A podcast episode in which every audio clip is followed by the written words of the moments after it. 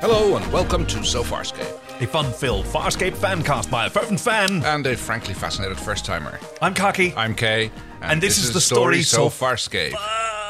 what? okay, so this is one of those you know you're 40 when jokes, but I seriously, I think I bruised a rib while lying down wrong. Oh, you're you're just really the princess on the uh, P, aren't you? Yep, yep, pretty much like that. And you know, there's a lot of stuff that you do with your body that sort Yeah. of affects your, your ribs, and now it's going to be fine. It's going to it's going to heal on its own. But in the meantime, hey, let's ha- let's It only hurts when you laugh, right? Exactly, exactly. So can we just have a, a nice laugh free, just straight up, just straight faced, just talk about Serious. the episode. Yeah, Nothing, yeah, nothing yeah. funny. No i- interesting Exactly. comments that would might make With you nicknames, no. it's- I mean, we've- Okay.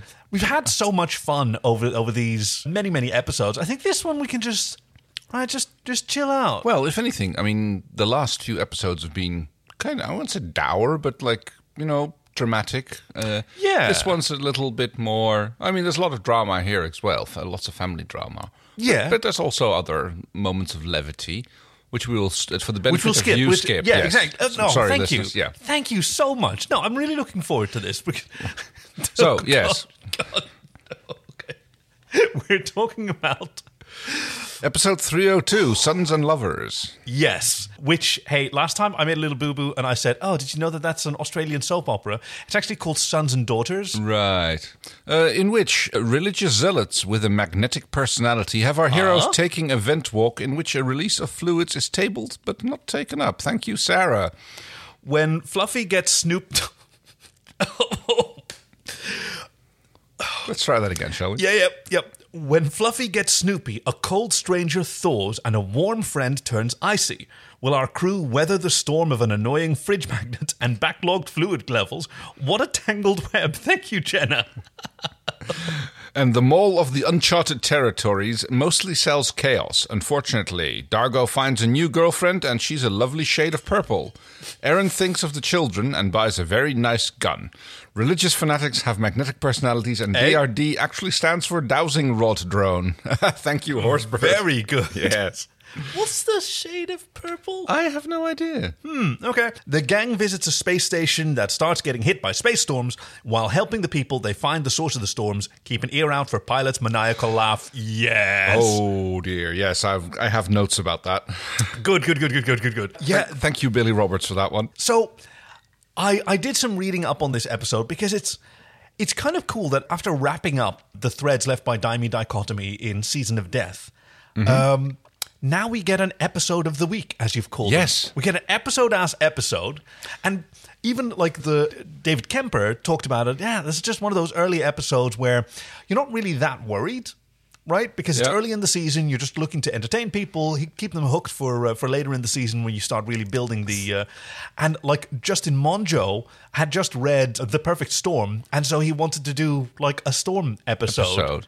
So we, they are on the station, and I'm wondering, have we switched FSFX studios again?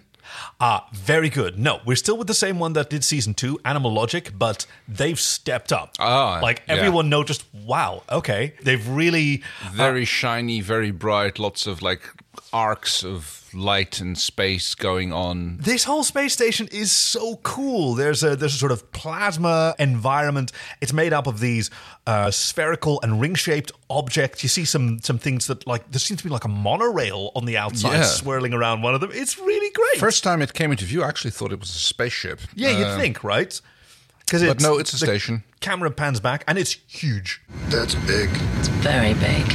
Apparently, so- oh yeah, because Moya is enormous, but Moya kind of is dwarfed by this station. Yep, just just nuzzle up against it alongside, I guess, probably some other some other ships. Yeah, I really love that. There's so many lights and reflective surfaces. It's really great. But this isn't what the episode opens with. It opens with Rigel having some issues with his television. Yeah, he's a bit of a creep. Work, Frel, you work.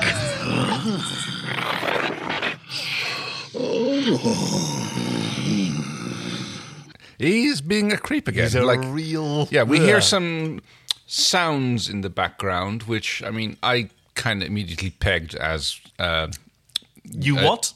oh well. okay, I'm not making any uh, guesses about what exactly it is that Shana and Jothi get up to when they're uh, having a little bit of fun.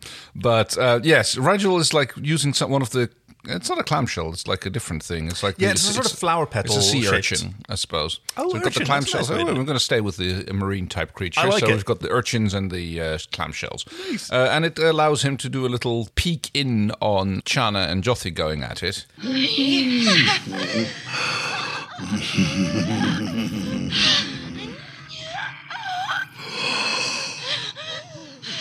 Yeah, they're uh, they're Which- having a good time, which and seems to excite him quite a bit. So he's being his little creepy old Hynerian self again. he's even rubbing his his Eyebrows, own ear, which yes. is so so creepy. Yeah, apparently, like he's come around on on on biped like Mivonk rubbing, or maybe it's just Tiana. Although he does make some other comments later on in the episode about like being exactly against that sort of thing. Again, Yeah. So, but it's just him being his hypocritical self, I suppose. God, I'm sorry. I'm just looking at this one gif of Rigel just just gleaming as Yes. he as he as he voyeuristically watches this intimate moment between Chiana and Jothi. It With is the eyebrows moving and a little approving nod at the end, and going like, "Yeah, wow. It's like that he's, is something. he's in one of those coin-operated booths in the more shadier part of town. yeah. No disrespect to sex workers, of course. We are very proud of our independent and uh, collective entrepreneurs here in Amsterdam, but there is still something very, very creepy about what Rigel is doing, invading their privacy. Right. Yes. I mean, it's fine if people are giving a performance, and if it's like a performance art, and they're fully aware of it. And but what Rigel is doing is literally like spying on people and creeping on them. So that's like entirely different from a uh, Exactly. yeah. It's such a testament to the new puppeteers of Rigel, though, and the and the skin that he's been given. Yeah. Now I'm just looking at the chief, and over- only now I'm noticing uh, in the opening shot Moya's there as well, and it's, it's like almost an afterthought that to see uh, Moya there. Uh, yeah, in the in the space station. Yeah, Yeah, yeah, Being so small, I mean, any of those pods are bigger than Moya is. Yeah. Well, not quite, but she's a bit longer, but definitely more volume. And Moya is enormous, so She's yeah, a big station. She's a well endowed lady. Yes. Uh, actually, she's not the only big person here because we the, the first person that comes into view is Mordil. He is the Right. bartender. Yes, the Russian spider crab bartender. Yes. It's like okay, he's got like a, bi- a big flabby chin going on. Um, Yes, he was he was modeled after Les, the uh, uh, the foul bartender from uh, uh, Men Behaving Badly. If you're familiar Oh, with that uh, no. British he kind comedy of, series, He kind of reminded me of that guy who uh, hangs around uh, the bar in uh, Deep Space Nine. He- He's also oh, got Morn, the Morn. Yes. yes, with the the ample chins, Right, although uh, this one, this guy is much hairier. I mean, he's got like this got big the walrus walrus-style moustache. mustache, and he's even got the Russian accent. Uh, and I'd like to, I'd like to see that even in the uncharted territories, they still have margarita glasses, so in which they serve their cocktails. I'm very happy from to a see little that. shower Yeah. head, which is adorable. Oh man, that, that's like one of those bar uh, di- drink dispenser things. Those are all, yeah, all fairly common. Are they? Yes, Okay. you get these. Uh, you get the little uh, post mix dispensers. Oh, awesome. Yeah, you, you have them. Basically, there's like lines of uh, syrup going in, in in all the way to the head, and a line of uh, fizzy water, and it just gets all. You just push a button on the end, and it mixes Oh, the that's- soda, the soda that you want right at the end. Uh, That's really cool. No, I've never seen that. It's, Yeah, I it's- guess they- it's like a soda fountain. right? Yes, it is, but it's all in a nozzle, and it's like you see them behind bars sometimes. And I guess this one has alcohol uh, options as well. Yeah, something that Crichton says they're terrible, but once you get past the blue slime Slime underneath pure aviation fuel, I mean, I, I've, been, I've had drinks like that. It's like you know, you get you, you get yourself well, not, not with the blue slime, but when you get a, like a glass of wine and you go like, yeah, you know, the first one's terrible, the second one's bearable, but after that, like you've already got enough alcohol in your system that it doesn't really make much No, of a difference, exactly. and you can just keep drinking them.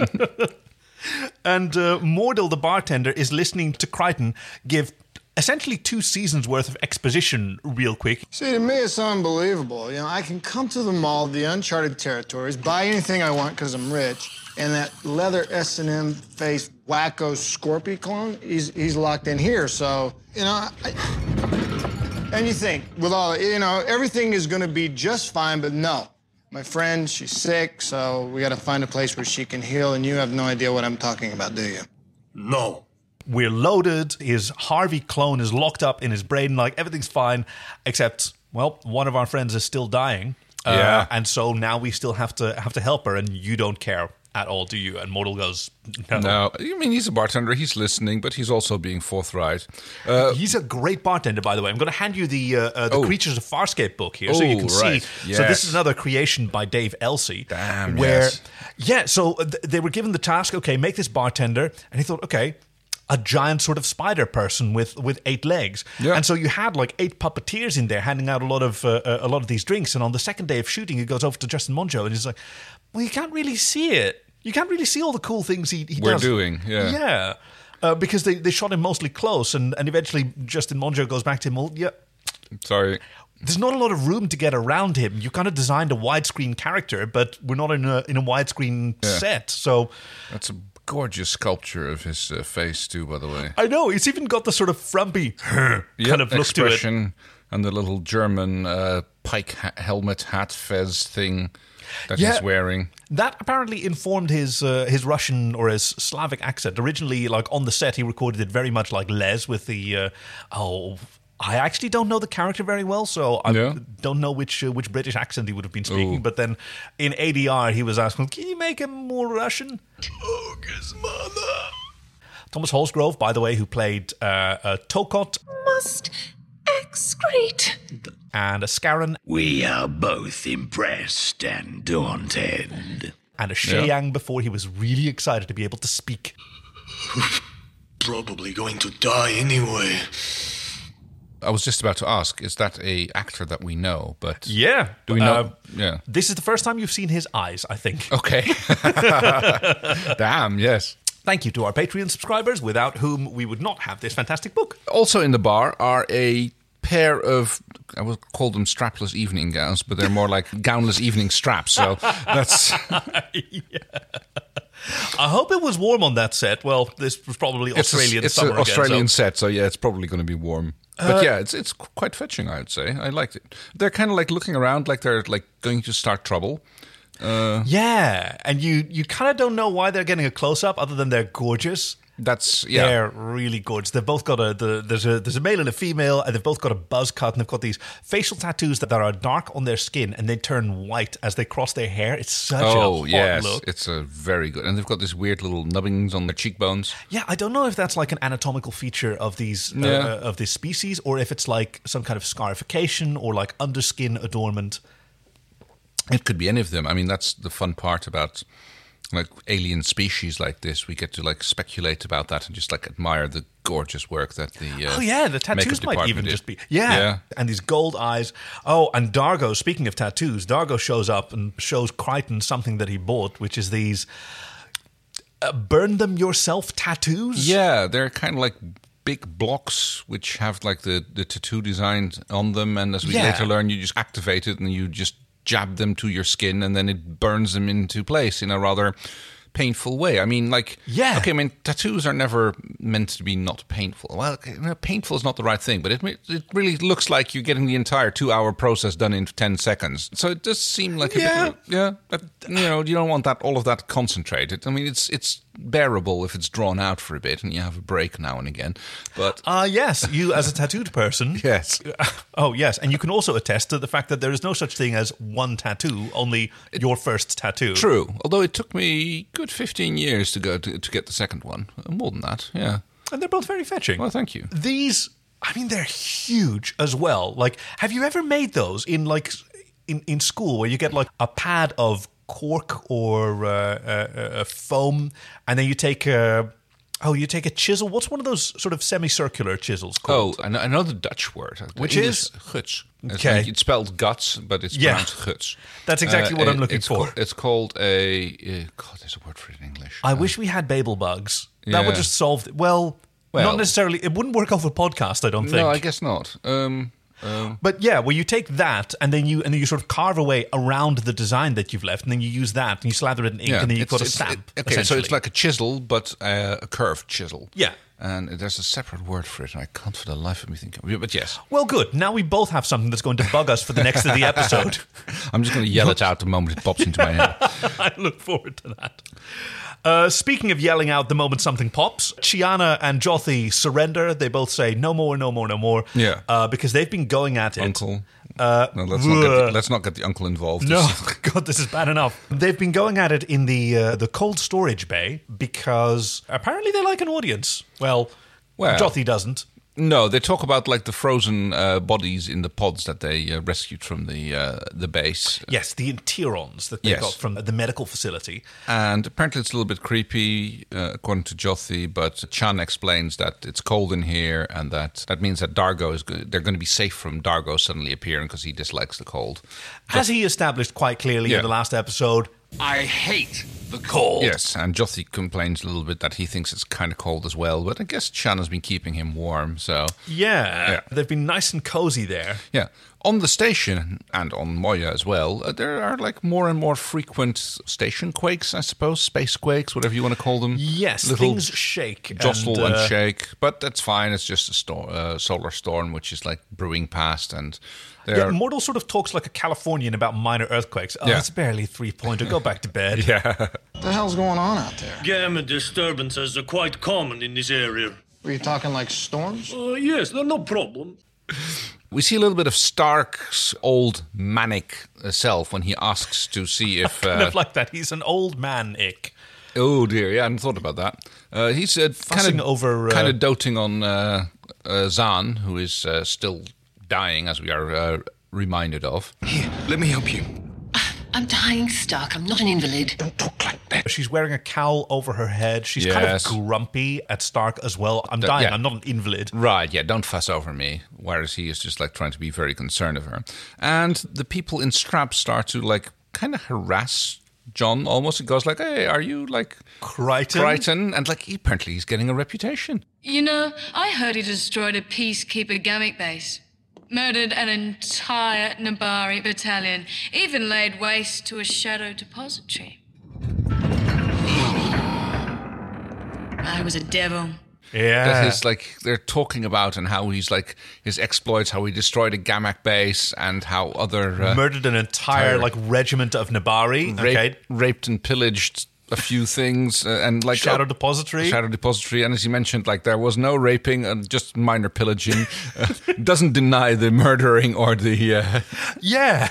Gamak base destroying. Undermining Erin's attempt to evade it because she goes, No, he's not. And we don't know who this cretin is.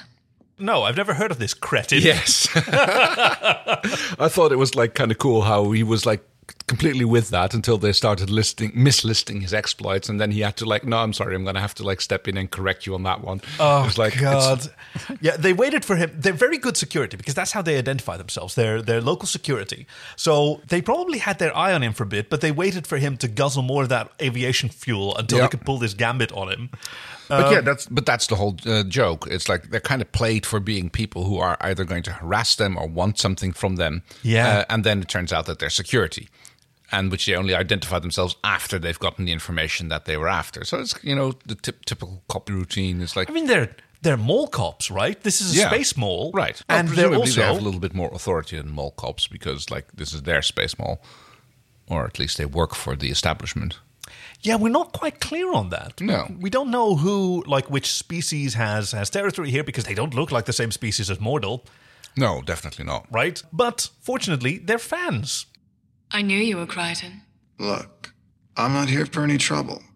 I'm just looking for some aviation fuel shooters. That's great because in here, everything's on me. We hate peacekeepers.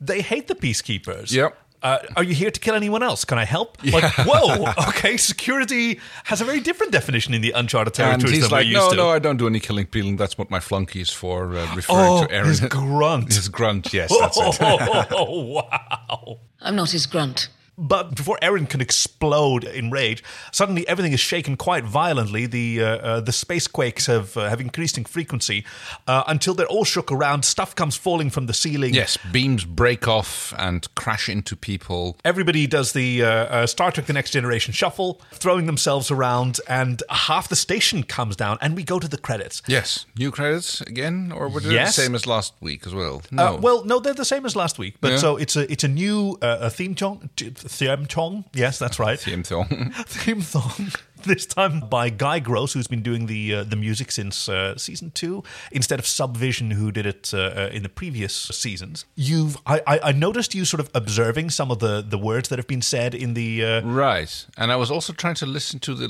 There seems to be a vague echo or undertone of s- Yes. stuff that John is saying, and I was trying to make out what that is, and if it's like John's subconscious, or if it may be, may be Harvey who is like. Oh speaking my through him. god! Hand, hand me my bag, and I'll and I'll take my other book. Okay. There's the we have a transcript of the, of the whole thing. All right. Okay, okay. How about we how about we do it together? I'll do the ones in brackets, Okay. Oh, we're just going to do this like we're reading a. Um, like we're reading one of our fanfics. Yeah, Right. Okay. My name is John Cratton, I'm lost, an astronaut shot through a wormhole. in some distant part of the universe. This is awful. This is literal torture. Uh, I'm trying to stay alive. Aboard this ship. This living ship. They didn't say that. That's a Yes, mistrans. it's the no. He did say it. So because it's the it's the sort of ghostly second voice. Oh, that's a okay. little bit harder to hear. Like it's a, it's, a, it's a call and response. Because I thought I, I I missed out on the fact that he like didn't directly call it a living ship anymore. That's but right. It's the- it's the sort of ghostly, So it's, uh, it's yeah. one of the parts that I didn't hear. Of escaped prisoners, My friends, if you can hear me, beware. if I make it back, Will they follow? if I open the door, Are you ready? Earth is unprepared Helpless. for the nightmares. I've seen. or should I stay? Protect my home. Not show them, You exist. but then you never know. The wonders I've seen. It's interesting how he kind of talks here to a non existent audience on Earth and the actually existent uh, audience of the show. Right. Now, I'm not going to say any more, and we can just sort of ponder about this, but you can imagine, like, I had the exact same experience that you had. The first time that I saw these opening credits, I thought, oh, they were so great. But I was hearing them over pretty shitty speakers because this was during an era where Farscape aired in the US like six months ahead of the UK, and I was not willing to wait for it to come on television. So I was downloading like 300 megabyte video CDs Oh dear, yes. which was the norm in 2000, uh, uh, in 2001. Oh, yeah.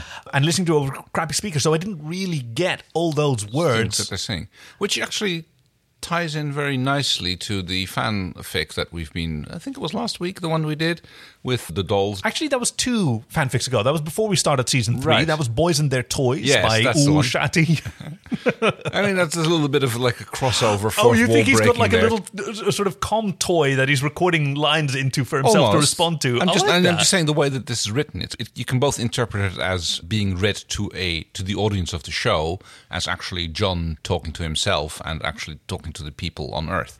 yeah, It kind of works both ways. and being of two minds in in, in Right, general, well, he's like very much uh, he's very much been of two minds recently. So, fearful and hopeful. uh, actually, actually meant more in a literal sense, but Oh yes. yes, okay. All right. They So- have uh, they have a lot of focus in this episode, fortunately, because uh, they have a crisis to solve. Yes. For a start, Aaron gets stuck again under one of the falling uh, ribs, although that doesn't last for very long. I, for a moment there, I thought that was going to be a, a, a focal part of the episode. You know, some oh, someone is stuck again and we can't get them out. But no, that doesn't last for very long. No, not to one of the main characters, only to Mortal, who he Right. wasn't the most mortal, mobile to begin with, and uh, so- now he's also been pierced by one of the beams. Poor thing. I can't put the spike out of model, and I can't just leave him here. Well, He's gonna die, isn't he? Well, yes, but What does it matter if we leave him? Blue, Sparky, just knock it off. Oh yes, he is not going to do well. It's it's quite quite early on established that. Yeah, it's like we're just working to keep him comfortable, and he's probably not going to make it. Yeah, Zan uh, Zan tries to tend to him, but observes that some artery has been pierced by the beam. It's Yeah. bad, bad news. There's lots of people in the in in the background. We don't see a whole lot of the other people in the uh, uh, in the station. Very much not. Everybody kind of just like sods off as soon as they get the chance and presumably runs off to their own ships. Whereas on Moya, they've noticed this occurrence as well. Uh, the ship's been um, struck by great many things which were tethered to it. They're caught up in the docking cables and the ca- and Yeah. the, uh, which actually look more like supply lines or things like that. Yes, there were several sort of thick ass cables connected to uh, uh, to Moya, so she must have been taken on. Uh, something was Nutrients called a, like or- a pulse power uh, generator, so she must be like recharging some of her mechanicals. Or, yeah. Yeah. nutrient transfers. And Pilot gets on Chana's case to like, yeah, there's been a breach of one of the the, the docks or the holes or the One of the hatches, uh, and needs to she be needs to get sealed. moving. There's a hatch breach on Tier 7.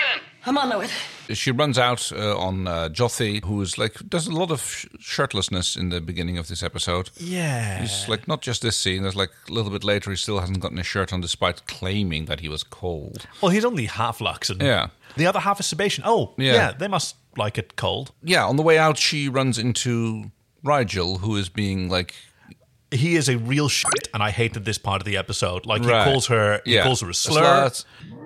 What's the matter with you, Raj? I heard you. You heard nothing. Freezer chamber. Young half breed. Any of this getting you wet? She she challenges him to keep his lips shut, and and he says, "Well, you do the same with your legs." Like he's being a real garbage person. Despite the fact that he was like obviously He was- into it, and Yes. he's like he's doing the like oh ashamed of his own like interests, I The suppose. Dominar doth protest too much. I yes, think. totally.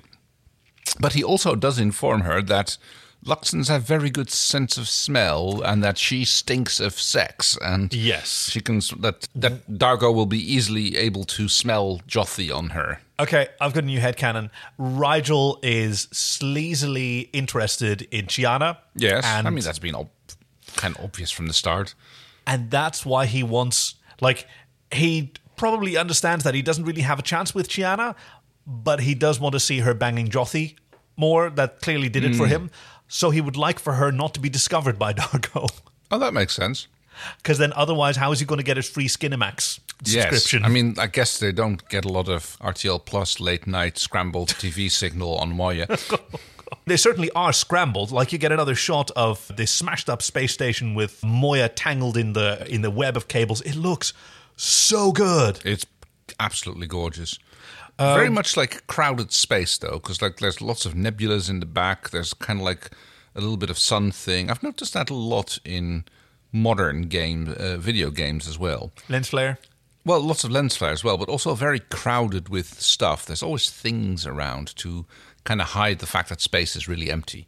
Yes, I mean generally space is very big and most of it's nothing. Yes. Uh, but in this case, like there's that there's that nebula. Well, it also counts as uh, it's a binary star system, hence suns Yes. in the title. Right, Oh, that's about okay, as much yeah, as we that get makes out of sense. Yeah. The twin sons of Quell. it, which is considered sacred to some. It's called the sacred stillness Yes. for some religious order. We get informed about that a little bit because Yeah. the security chief, I suppose, or at least security member, Borlik, she's Borlik. called. I'm gonna write that down because we're gonna be mentioning that name more in the. Uh, Let me just quickly verify that in the visual companion.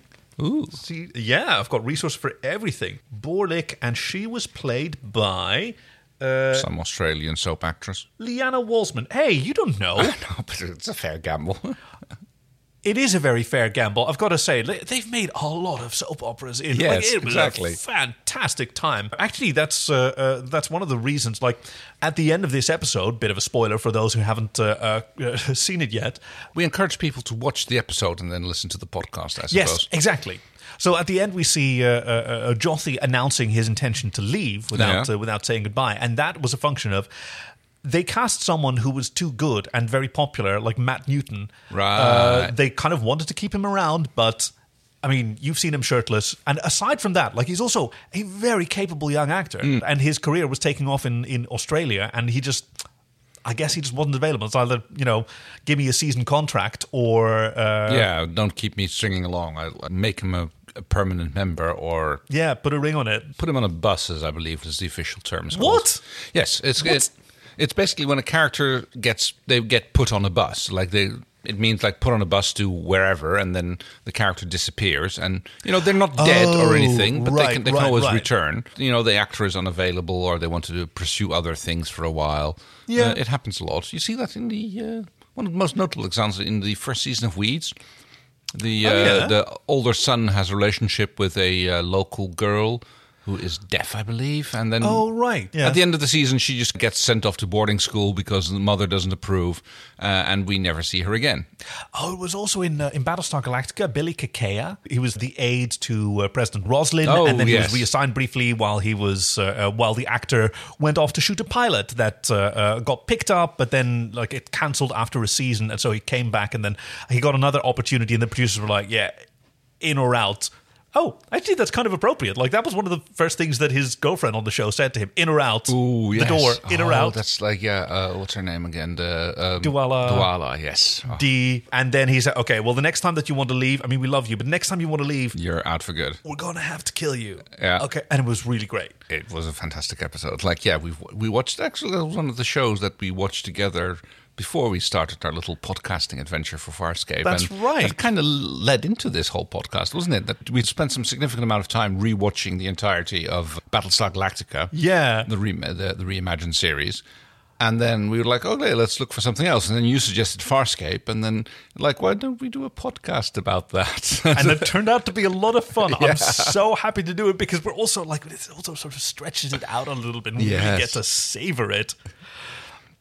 and we get to like talk about it, and people actually listen to us. Amazingly, It's funny, amazingly. yeah, it's like Even we- when one of us is sort of grunting, and and the rest of the time we're just both sort of marveling over handsome shirtless actors who, oh yeah, I mean he still hasn't put in on his uh, uh, his shirt by the time that the Interon, um, the the frozen sort of uh, corpseicle, Yes, has woken up. yes. He turns out that like w- a- as Chana's running off, he notices that the, the pod's been opened and the, the guy moved. What the hell's he waking up for? I thought he was dead. No, no, no. They, they were quick frozen or something before they died. Stay with them. I don't understand. No. Can you we just close it again? No, that's not going to be good for him. And they kind of Yeah. like leave him out there. And this is like an interesting thing because, like, okay, so the guy comes out of the pod, he talks to him a little bit, tells them that like he was like doing something with his friends and blah blah blah. blah. Yes, they were looking for uh, Dimordan's tomb in the sort of Bergen Nebula. Right. And then they got sick. Him and Stannis got sick, and they were found by Jewel. Like it's all really quick. Yeah. When you were in there, before you woke up, you hear anything? I sensed some movement, kind of a thumping sound. It didn't last long. Are you okay? Now I'm supposed to look after you, so don't do anything crazy. Oh, drown! And he throws up all over Jothi uh, and then dies. Yeah. And that's kind of like the last thing we see about him. It's not really mentioned again. It's like a little bit later on why, like, he's still got his shirt off and it's like, yeah, he threw up on me or what's that smell? Uh, but yeah, I, I thought they would be making more about these people in these tubes. It's something Right. that, like, they, that kind of happened in this episode, and either they're trying to get rid of them or this is They going to even come just back. leave Yeah. the body there for the entire Right. episode. Yeah, he's just like, oh yeah, yeah. He kind of came out of his pod and we forgot about him. And then, well, actually, it's convenient because then they have an empty pod later on. Maybe that's what they just needed—an empty pod. Huh. Yeah. It's like, oh, we can just waste one of them. We can do the rest of the story with the other one. We like throw out a few crumbs about the story which happened.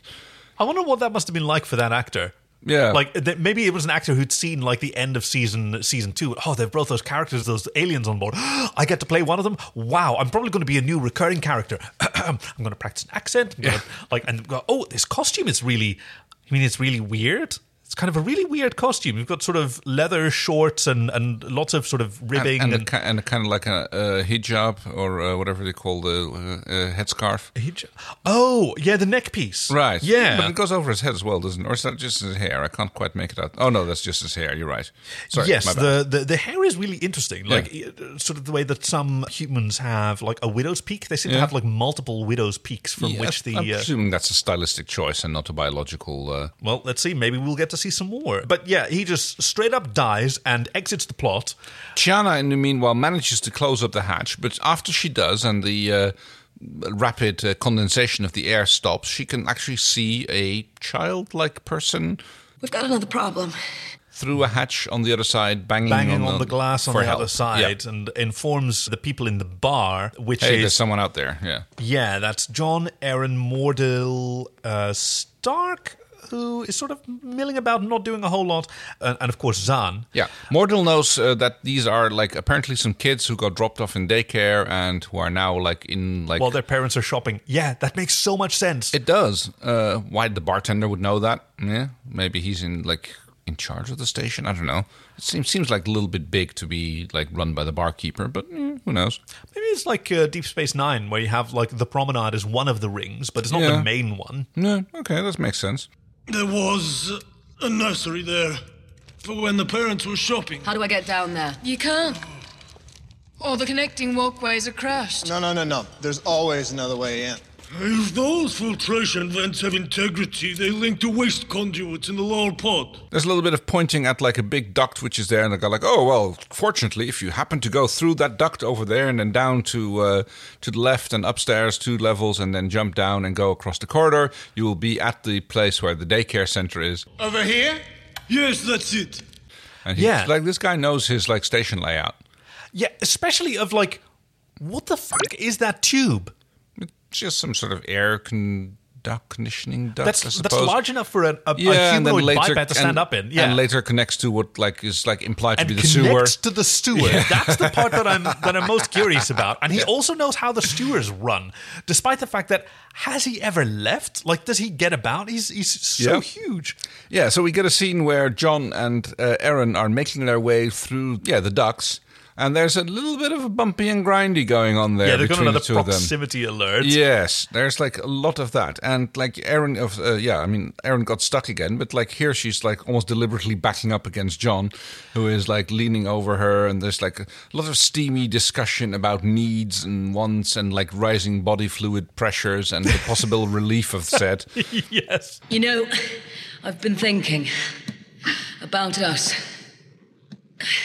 You want to talk about this now? It's a good time. No one here to bother us. Eh, I know the pressures of living close. How it can affect the safety of an entire battalion. Unless tensions are relieved. So he suggests. Well, in peacekeepers, it was common practice to uh, reduce fluid levels. Fluid levels, like, uh, well, like Valvoline, like brake fluid? Like sex. We can have sex if you want. They're kind of like having a husky conversation, like someone's about to overhear them. When in fact they're in like a noisy air duct and they're like actually on their way to rescue some children. But no, I guess the answer to that is because it's hot. Because That they're makes they're sense. so hot and it's a beautifully lit like this is such a simple set like it is Oh, it is a yeah. little sort of ribbed tube that they're walking to and it's like lighting from behind and from below it's really cool and she's talking about okay even though I've said that we can't get emotionally involved we can't have sex that is the peacekeeper way, you know? yeah like fluid release of fluid pressure or Um, or whatever Yeah, and he goes like, "Oh well, I don't want your charity," and she Yeah, goes, he, he sort of grinds up behind her Yeah. and she's really into it, grabs her by the boobs, she's really digging it, and then he sort of says, I've got two hands, honk honk, I can alternate, I can release all the pressure I want, I Yeah. don't need you. I thought that was really cool, actually. Yes. Yeah, because I mean, last time this happened, she hit the uh, emergency eject system, and you know, and he's Yeah. he's learned from this. Yeah. he knows that uh, like, yeah, okay, play, maybe play a little bit hard to get. I guess almost yeah, I mean, he's not he's not playing. He's obviously voicing concerns. He's like seeing what happens if he moves in too enthusiastically. So maybe he's like being a little bit more cautious about it. Interesting. See, Ben Browder talked about how he didn't get it either, that uh, the Crichton was playing hard to get until he sort of came around and realized he says, I don't need your charity. And she says, And I don't need your emotions. but we can have sex if you like. And he's like, no. Yeah. I'm actually not going to do that. I'm actually not going to play this game with you. Hmm. You need to admit how you feel and act on how you feel because that's how it is how it is Right. for me. Yeah. He's he's rejecting this idea that she can have her cake and eat it too. Exactly. It's Like not not have the emotional attachment, which she clearly kind of also wants, but has and like, still like is satisfy impossible to admit the, to. Yeah. yes the the sexual desires i mean obviously like friends with benefits is totally a thing but that's not what they are they are really into each other There's two things about this, and I'm going to invoke a Mintaka three here. Hell yeah. Uh, so it one, it's like t- typical for Aaron to bring up this discussion while they're working, while they're at, in the corridor, like Yeah. when they're like on their way to like rescue some kids, and goes like, "Oh yeah, by the way, we can have sex," and like I'm grinding my butt up against you to prove that point. yeah and she says it so reasonably well we're away from everyone else and we're on our own Exactly. And then at the end of the episode, she's back to her like, oh no, like we're not having any of this. So like, I've got a pet theory here that like Aaron just like gets horny during stressful work situations when there's tension and like when there, when there's like i mean yeah i mean it started let's walk through this it started with the flax Right. Oh, I guess when they were doing the, the She sort just of- likes a little sneaky little bit of afternoon delight on the side. Like she doesn't want a like flowers Wow. and banquet and building up to it. Like no, no, she wants a quickie behind the prowler while the maintenance crew is off doing like an oil change. Like that's her thing. It's like she wants. I mean, I kind of get it, I guess. Like, we all have our, our, our different associations with, you know, making whoopee. And, like, for some people, it's a, it's, a, it's a very romantic thing, and you sort of build up for it. And some people, they kind of like the sort of wherever we happen to be when our, if our blood pressure's up anyway. And I suspect that in her case, it's just the fact that they're pulling a sneaky. I mean, that makes sense. Like you know, if, if, if- okay, so Gosh, like yeah. casual sex is kind, or casual sexual relationships, as it say, is kind of uh, the norm in peacekeeper society. Very much so. Uh, it's mandated. Right. Yeah. Uh, so I can imagine that, like, you know, like doing a little sneaky on the side, like, that's just her thing. That's how she, like, Yeah. If that's how you grow up with it. right. right? I'm- I'm- exactly. that's if that's the norm, then that's how you're you expect things to be. then that's kind of that's also what kind of does it for you. We, Yeah. there, there is some for you know for people who work that way. There is there's some sort of conditioning to it that Yeah. you. However, as she is like starting to take her jacket off, things fall, literally fall through because she goes crashing through a hatch down into the lower levels. It is such a great shot. It is filmed from between Crichton's legs. Yeah. She turns around, unzips her jacket, says, What are you afraid of, John? and she's about to show off her boobs when she crashes through the floor Yes. into the sewer. Yeah. Bit of discussion back and forth, but no, she's immediately back on mission. Like, oh, we actually found the sewer that he was talking about, and now now I'm gonna move ahead. She's like immediately back on track. Yes! It's like no And- more of the horniness. It's- John's the one who say, "Aaron, you stay there until we have help you." And it's like, no, she's like a cat who has Nope. made a plan Not for having any of it. a, a- a- actually she's very much like a cat she had a particular plan then she dropped down it's sort of like my late cat that i had in, in my teenage years safi she was really wonderful and she'd be walking across the room with extreme determination and you'd sort of pick her up turn her 45 degrees and set her down again and she would continue walking with the Right. same determination at whatever was okay new plan Everybody's gathered together back in the bar. You've got Rigel and uh, John, Stark, and Zahn trying to formulate a plan. Rigel advocates for, hey, Let's all get onto Moira and haul out of here. let's bail. Yeah, let's right? There's- GTFO. We're, yeah, there's we're- just some children. Crichton calls him the world's greatest humanitarian, and they start. They try to sort of make a plan for how to uh, how to get out of this, and, and yeah. Pilot informs them that like no can do. He's been trying to back Moya out of the uh, station, but she's tangled up, and someone will have to like undo the cabling. So that plan of Rigel to like, just like make a run for it gets shot down because of that. oh yes, And, and, they pull a ship aboard, yes, which also we never see again in the rest of the episode. There's another ship close by. It seems intact. Try to bring it in using the docking web. I'll try, Dargo. when he was shuttling around Moya to inspect her damage, he also saw this uh, uh, this craft floating around. Asked uh, pilot to bring it aboard. It's still got its defense screen active, which is kind of cool. Like you touch it, and it, and it ripples. See this rippling effect, and it's it like entirely surrounding the thing. And yeah, that's kind of all we get about it because his focus is now mostly on on Chiana and And Jothi, who has been like, "What does that smell?" and he goes like, "I bathed." I did. Twice. twice. Twi- yeah. I did. God, he's been And, but so. no, there's uns- something else there, and like, oh, it must be the perfume oil I was wearing that Chana gave me, like out of someone's stash. Zan. She always Zan steals from stash. Zan. Yes. It's my Bethim oil. What? I didn't take it. I found it in your chamber, dear. Yeah. Well, maybe it just. Okay, so I took it. Arrest Look, me. Gianna, when we agreed to let you stay on Moira, you- And like, Dargo tries to tease him about it. No, no, no, it smells nice. Smells Yeah. nice. And Jothi isn't having any of it. Well, He's- Jothi's be extremely paranoid about getting like discovered that he'd been getting it on with Chana, so he just like over kind of overreacts and stalks Yeah. off, and, and Dargo's like, "Oh, it's really teasing." Like st- Dargo is still clueless at this point. Starts trying to like make advances on Chiana. Chana, who goes into super defensive This mode. was an interesting rhythm. Yeah. Because he approaches her saying that he's been a real ass and he wants to apologize. Uh, and she says she's not ready to talk. Yeah. Uh, and he tries to press her. Something I'd like to talk to you about. It. Uh, look, Dargo, I'm not. I'm not ready to talk now. Okay. What do you want me to do? Beg? I said no, I'm I don't sorry. want I- you to beg. I just. I'm not ready to talk. Just because you're ready to talk, it, it doesn't mean that I am. Yeah, and she seemed genuinely worried, afraid at this point. It's like, really strong character expression. Yeah. She was just like, oh, panic mode on, on Shauna.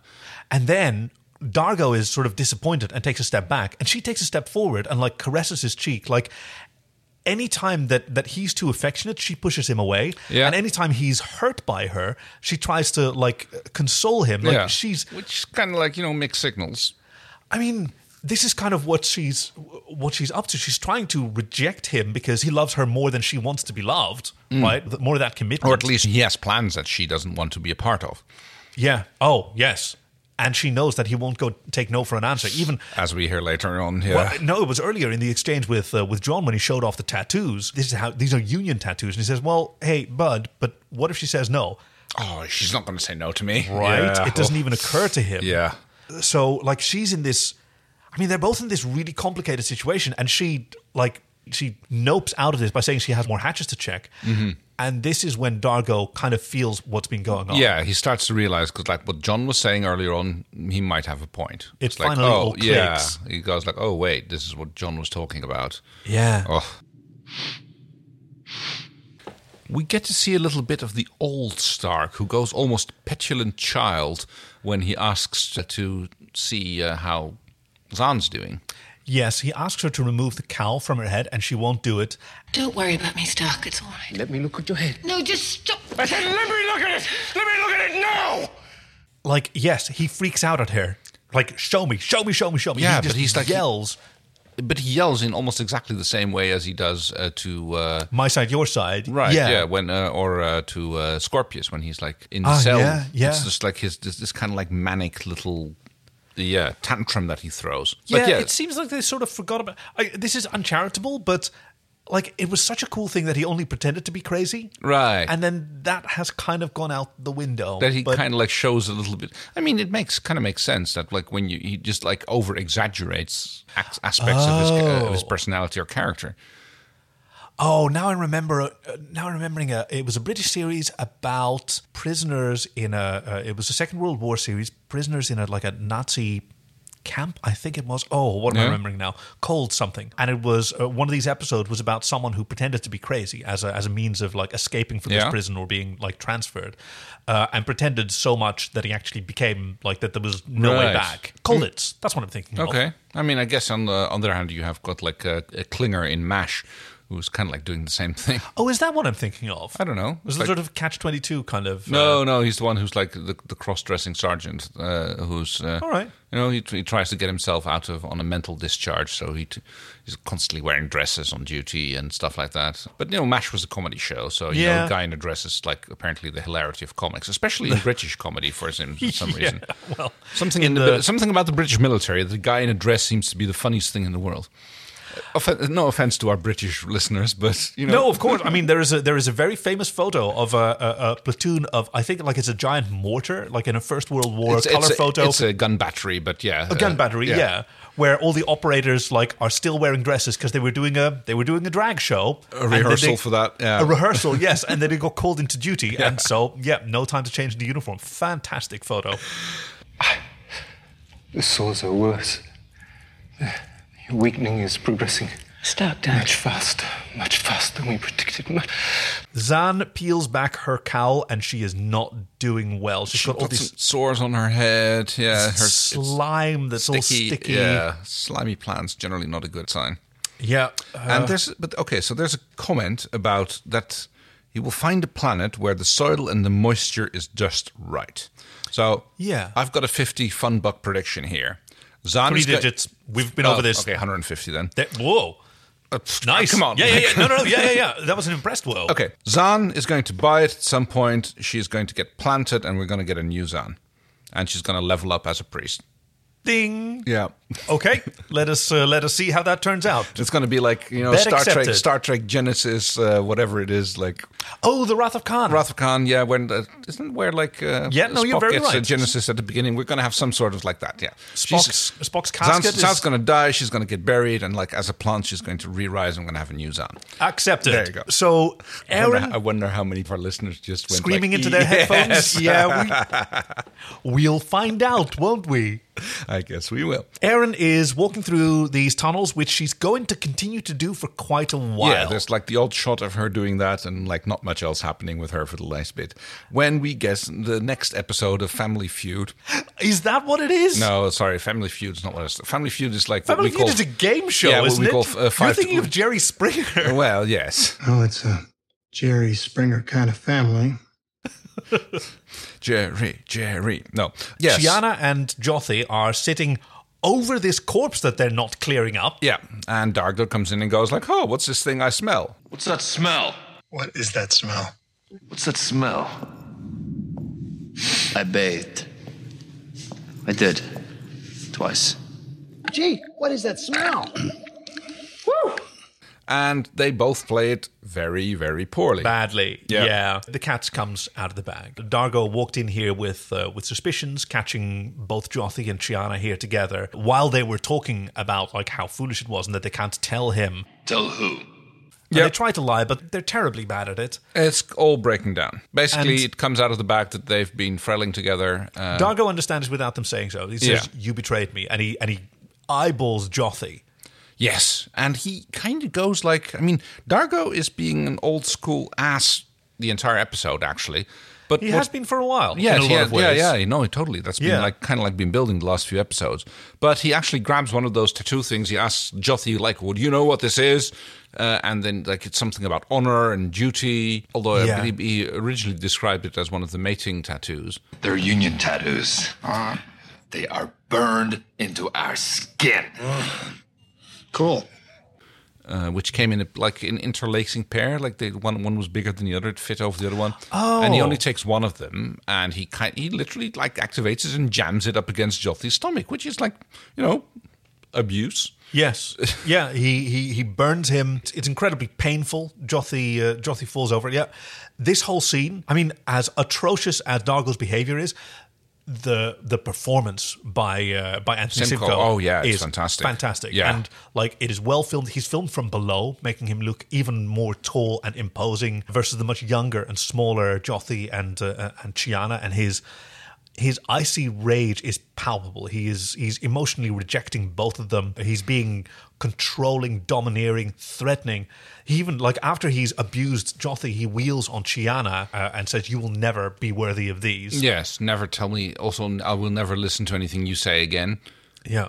Which is going to come up later again in the episode. But yes, yeah, very powerful scene. And yeah, I'm sitting there going, like, oh, this is going to cause some tension later on. But Yeah. Gosh, really? What gave it away? yeah, it's going to like cause some friction among the crew. Well, yeah, they've certainly had their share of friction already. Um, what with the Mivon grubbing and everything. Oh yes, and like this ep- uh, comment that Dargo later makes uh, towards John about like putting his hands up against the wall and asking him to spread his legs so he can get kicked in the mivongs. So that's where his Mivonks I are. mean, yes. we- Okay. We, get a little bit of like, finally, that we get some closure on that one. Should have put some points on that. Um, but yes, Stark, meanwhile, has been making himself useful by doing a little bit of DRD reconfiguration. Yes, he's he turned brought- it into a dowsing rod. And Yes, very good.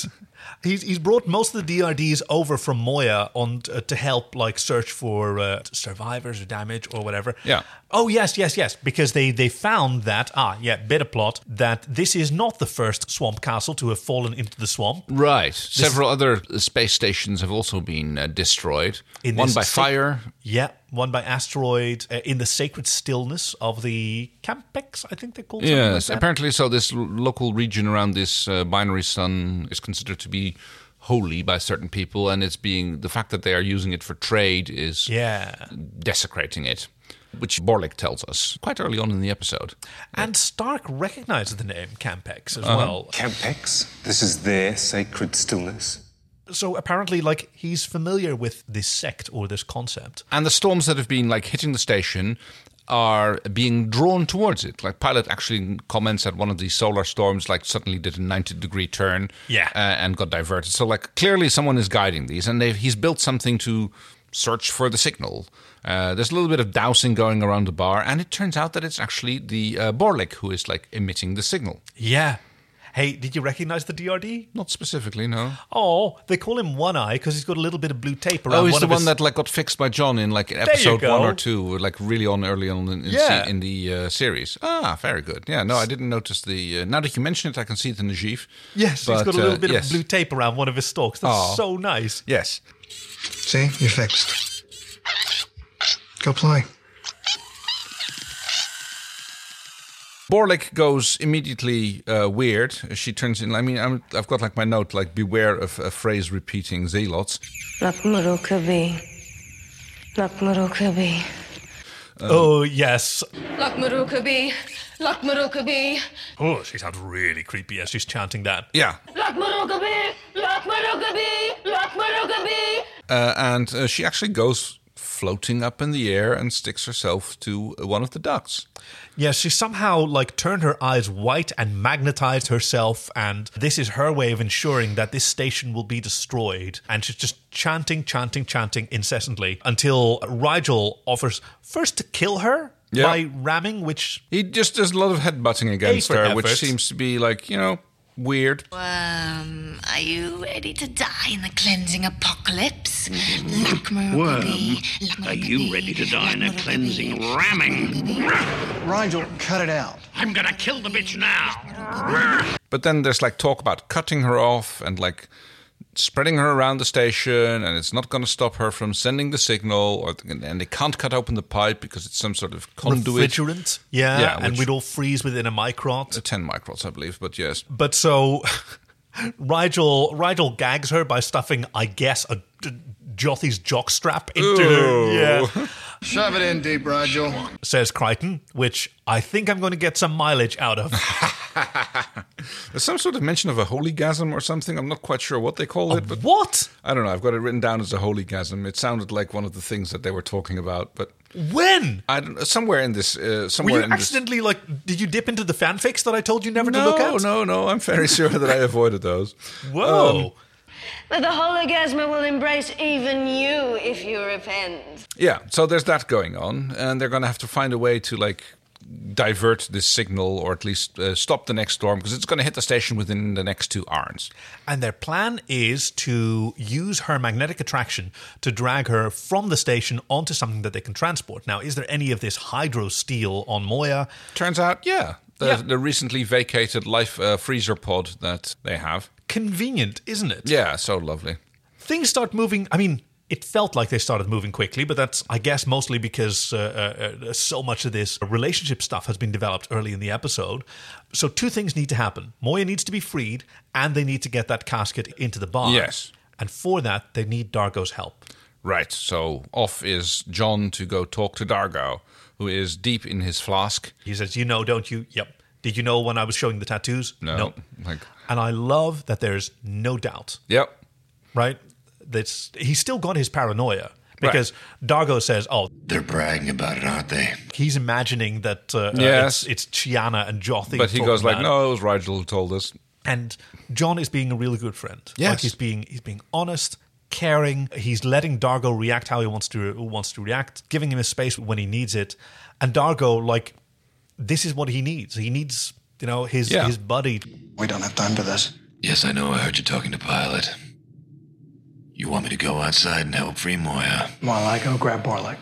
Well, why do you get Janner and Jothi to do it? They like working together. Dargo, they can't free the cable. They're not as strong as you are. They're not as brave. They're not as Oh, smart. Don't! All right? Just don't! oh, My heart, John. I know that. But if you don't go out of Moya and pull that cable off, we're all gonna die when that storm hits. Then we all die. John just like does a massive eye roll and goes like, all right, I'm going to do it myself then. Yep. Does he have a new space helmet?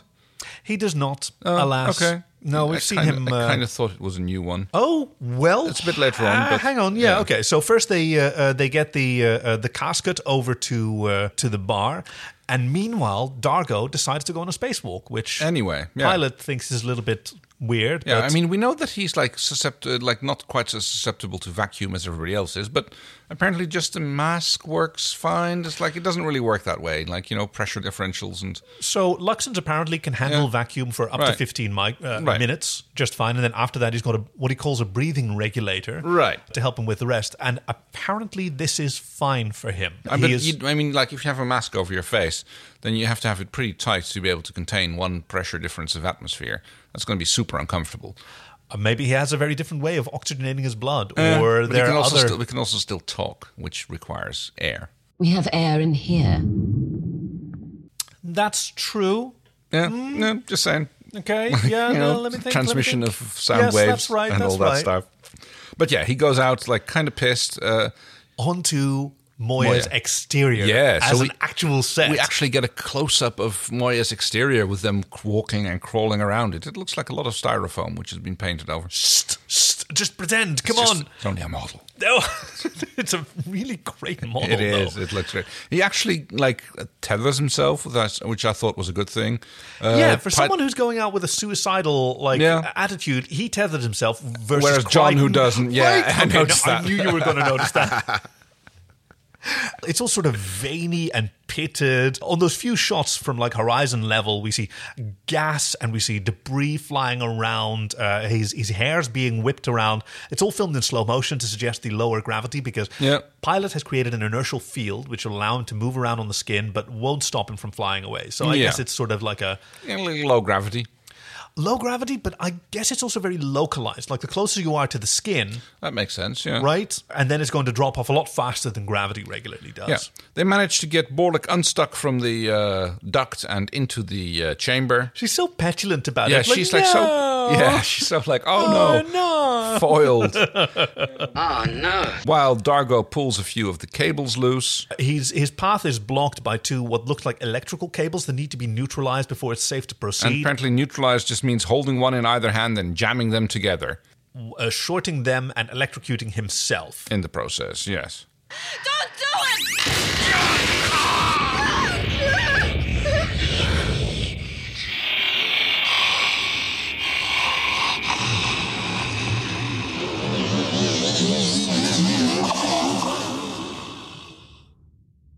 Most peculiar procedure, but it works.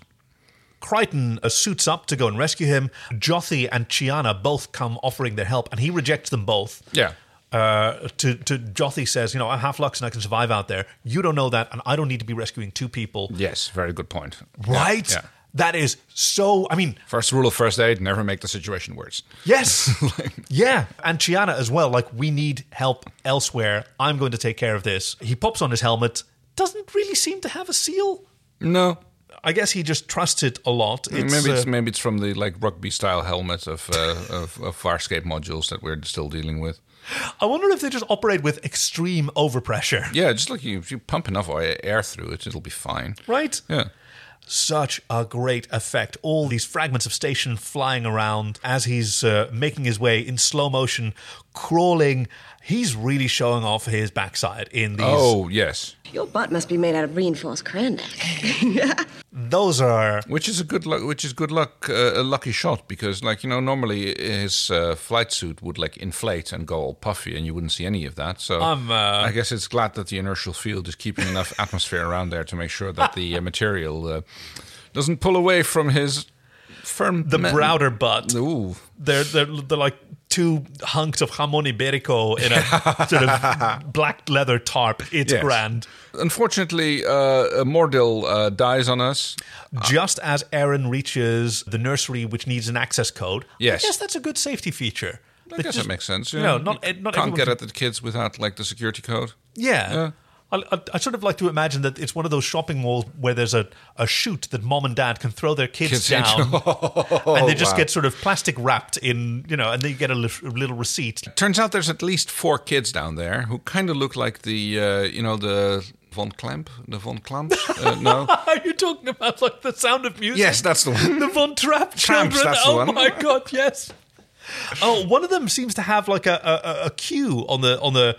Wow, it seems to be like a very sticky uppy queue on the top of her head. I don't know what it is. Yeah, it's like kind of like a, a Teletubby, like the poker out of the top of her hair. Oh my god, these are some creepy children. It is, isn't it?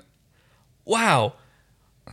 Okay. I mean, we're very lucky that Erin had, uh, when she went shopping, she went for some essentials, as she say. Yes. Would that be floss, lip liner? Weapons. I traded a pulse pistol for some original Tarek deployers. Cool. Although, Which is interesting because, like, apparently, like one peacekeeper gun like trades in for multiple other guns. She said like she, she handed in one of the peacekeeper weapons. Yes, for a few original t- t- t- t- t- deployers, Tarek deployers. uh, which are apparently like their single-use, like explosive firing weapons. Which what makes you think they're single-use? I don't know. Why else would you get multiple like grenade launchers for one pulse pistol? Fair point. It looks a little bit elaborate to be a single-use weapon, but yeah, who knows? I mean, Uh, it opens the door quite handily. You'd yes. think that that would be uh, that would be useful. It's one of the. You made the comment that oh, fortunately, it's one of those shoot open locks, not Yes. one of the shoot close locks. yes. Ensue lots of kids running through corridors with Aaron while John manages to get Dargo back in. Oh, actually, it turns out that John Yes. gets like pulling one of the cables free. John learns why you tether yourself when you're working on the outside of a spaceship. yeah, man. And he gets like pulled off and starts floating away. He manages to grab on. It happens again, but this time he gets rescued by Dargo, who has like come to again. helps him like free Moya from the last of the tethers uh, so they can climb back aboard. But Dargo doesn't want to. He wants to sit and mope.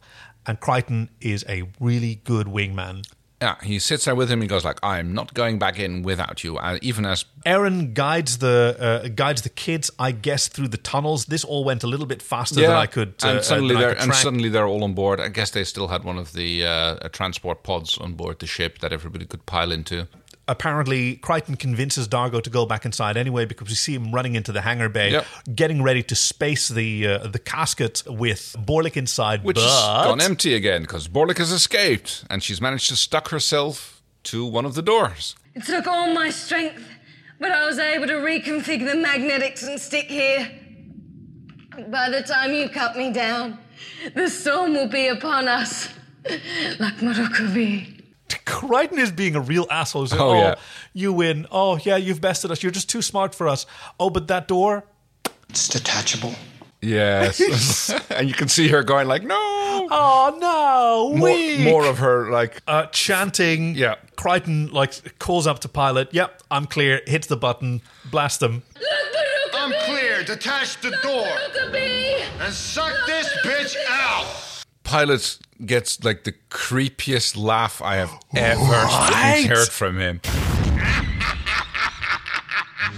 What, were, what was that like? I don't know, but like Pilot like was so incredibly gleeful at being able to uh, eject uh, Borlik from uh, of Moya. Where did this with- come from? Has he always been like this? But I don't know. I've I mean he's always he, he's at worst we've ever seen him be a snippy. As you wish, Captain. Your Eminence. We know that. I warned you. Leave me alone.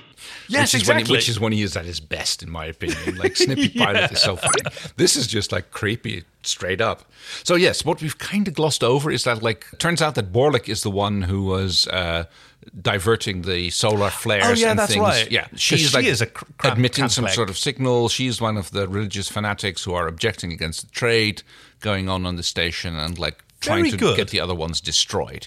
And whatever thing is she's doing, she's like diverting the solar flares or storms to intercede with her position, thereby trying to destroy the station. And Yep. like the clock has been ticking through, the two irons have become one iron, and it's like definitely think there's a solar flare coming right at them and they have to run away from it. Of course, when the door gets ejected with Borlek still stuck to it, there's like this Yeah. like scene where you can see her flying through space at this bright almost lightning bolt type solar storm thing Yes. goes flashing into it with ensuing a big explosion It's fantastic. yeah That- it's gorgeous but it unfortunately it kind of gets a little bit like snowed under by the emotional baggage character development part of the episode I know. Yes. It's a really like it's a, it's such a It's strong the B. episode. It's the B plot. It's like unfortunately the fancy things which are happening on the space station are entirely the B plot to the character development. That's a really good point. Yeah. This is a total inversion of how Star Trek: The Next Generation would handle it. yes. because yeah, yeah, John and Aaron is kind of set up, and then it's I guess that plot is put on the bus, as you put it, for Yeah. a, for a wee bit, and yeah, a lot of it is we start off with Shiana and uh, and Jothi, and then it becomes focused on uh, Dargo, Dargo. on Dargo and Yeah. John and Dargo. Like this is a really like well constructed episode where no wonder the sort of cool like special effects plot Yeah. kind of yeah it kind of drops to the background. And with the immediate stress of the destruction being in the past, John comes back to uh, Erin, and this is where we get the scene where uh, he goes like, "Oh, well, about that like fluid relief, pressure relief that you were talking about." He's and she, maybe changed his mind, and so has she. she, yeah, she's again completely blanking, which is, leads to my theory that like she's only horny under stress. Yeah. Yeah. now, fortunately for us, this is Farscape. So, right? Yeah, no.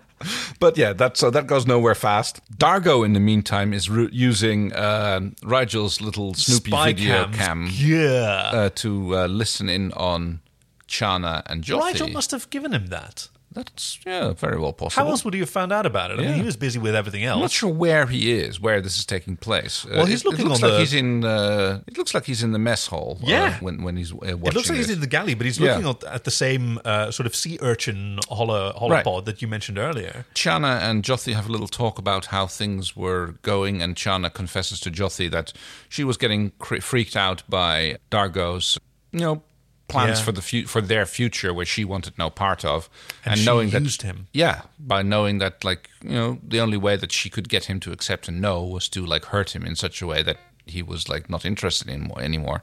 Wow. Yeah, Like, that is. I mean, I could sort of get Chiana's motivation, but holy shit. yeah. I mean, it's like they're young. I guess that's like the kind of thing that you come up with when you're young and desperate. Yeah. Yeah. Uh, and Jothi decides to leave. So we don't actually see him leaving, but it's like his departure is that's announced. What the, That's Yeah. what the yeah, that's what the plot is about. So she he, she asks him like, "You're really going to leave without saying anything?" And he tells her, Tell my father, if he'll let you, that I'm sorry. And that one day, I'll return. "Come Make back it- from the bus." Yeah, and make it up to both of you. That's what uh, that's what Dargo sees him say while he's holding. The other half of the marriage tattoo things. Which hey, if he actually applies this to anyone, it'll look like a wing wong. It'll look like It the does a kind of bit. a wing wong No, that you I draw see- on I the see what- I see on- what you mean. like It- as a It looks a bit like an inverted teenage fleur, graffito. fleur de lis, but uh, I would say if I wanted to be generous about it. But yes, I can see. No, that's very generous, but like you've you've been to like a, a No. train station No, bathroom I've stall seen, that hasn't yes. been cleaned in a while, and then there's there's Right. graffito of mivhonks. And he sets it on fire. He activates it, I guess, which when it's not pressed up against someone means it just like. Oh no, he's in the galley, so he tosses it in the microwave. Oh, okay. I thought he kind of just uh, in, uh, uh, activated it without it being uh, pressed into someone's body, and it just like caught fire. Oh, oh yeah, maybe that's that. All right. So yeah. End credits.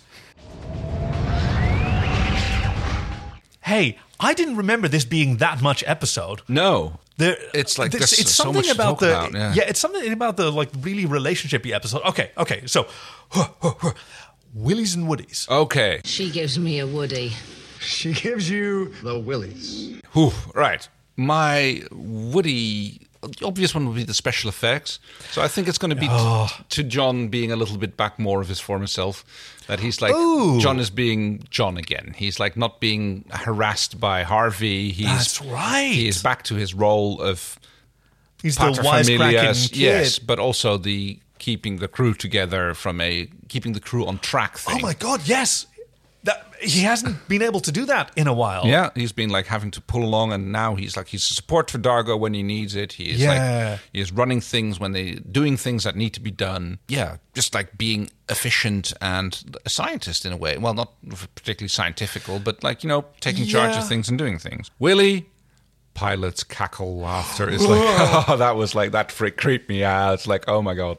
I Like, bet are that we we are see- the only ones who who heard this. Are we seeing a side of Pilot who's like like we Is have he- not seen before? It's like Is he seems always like this? gleeful about just being able to eject her and getting to like having her zapped by the uh, solar storm. It's just Is like, he like this whenever like an evil biped dies? Is he just no? It's like does he sort of mute all of his channels and, and, and like, just cackle and cackle? And I got another one, and then go, you know pause his space Sudoku and talk to the other pilots. Ha ha ha! ha, One less biped to corrupt this universe. Ha, ooh, ha, maybe, maybe they have like this like Pilot bingo where they get in like he g- he gets to cross off a square of like space. I was doing so well. oh. okay, so now I want to see the, the malevolent pilot's bingo street space bingo. God. oh, um, actually, my Woody's probably going to go to Mordil. I really love like wild and wacky aliens Yes. of the week, I, and I also love shops. I love space shops, and like having a bartender. Who's just like this huge arachnid type thing with a human head face? is like- Apparently, and yeah. of course, we have the benefit of having seen those pages of the Creatures of Farscape book, which, which maybe if you look on Twitter, maybe I'll have posted a little screenshot of that. I don't know. I don't know what Who knows? copyrights Yeah. copyrights like, but sounds uh, like sounds like fair use to me. yeah, exactly. That's what fair use Yeah. is, isn't it? It's just whatever you can sort of get away with most of the time. to really sort of appreciate like this fantastic creation. I love that they're doing it. I love that they made a space bar with a space bartender. Yep. And for the Willy, oh. Actually, it's going to be Chiana because Dargo has not been a very cool person. No. For quite a while. He's been very controlling of the people he loved. Yeah. He's been very insensitive to other people's feelings. And I can understand why Chiana is so feeling pressured, but still, like, she misused Jothi. Yes. Like, this was her intention. It was her intention to get caught somehow. And, Yeah. like, that is a really frelled up thing to do. Yep. No, totally true. I don't even remember feeling that way when I watched it the first time because I was kind of swept away by the A plot. I loved that Yeah. the special effects were so cool and that we're finally getting to see all our characters again. I must say, I- but although it's like it is like from Chiana's point, it's like a shitty thing to do. Yeah. I love Gigi's performance in doing this. Yes. That's like yeah. Same with Dargo. Even though Dargo was being a shithead, Anthony Simcoe did amazing. They both did. yeah. That's Actually, yeah. all three did. The, the chemistry that the three of them had and the scenes that they had together. fantastic uh, filming, fantastic story. Also, Matt Newton is not bad to look at without a no, shirt. no, even he's if he's like- covered in puke. Yeah, it doesn't like hurt the eyes very much. No. Exactly. And that's the story so far, Scape. We will see you in two weeks' time with episode 303 Coulda, Woulda, Shoulda Self Inflicted Wounds, Part 1. Yeah. Oh, interesting. In which the crew interrupts someone's nap, gets into a fender bender, and putting the worm in wormhole. Oh my. I'm interested. I'm down with that. That's coming in two weeks. Next week, we're going to do another uh, fanfic, and I've picked one that was recommended to us by uh, uh, Kathy, one of our Patreon supporters. It's called Life Lessons by Colonel Crash. So that's coming next week, and then after that, we're heading straight into uh, Coulda, Woulda, Shoulda, uh, uh, uh, Self Inflicted Wounds Part 1.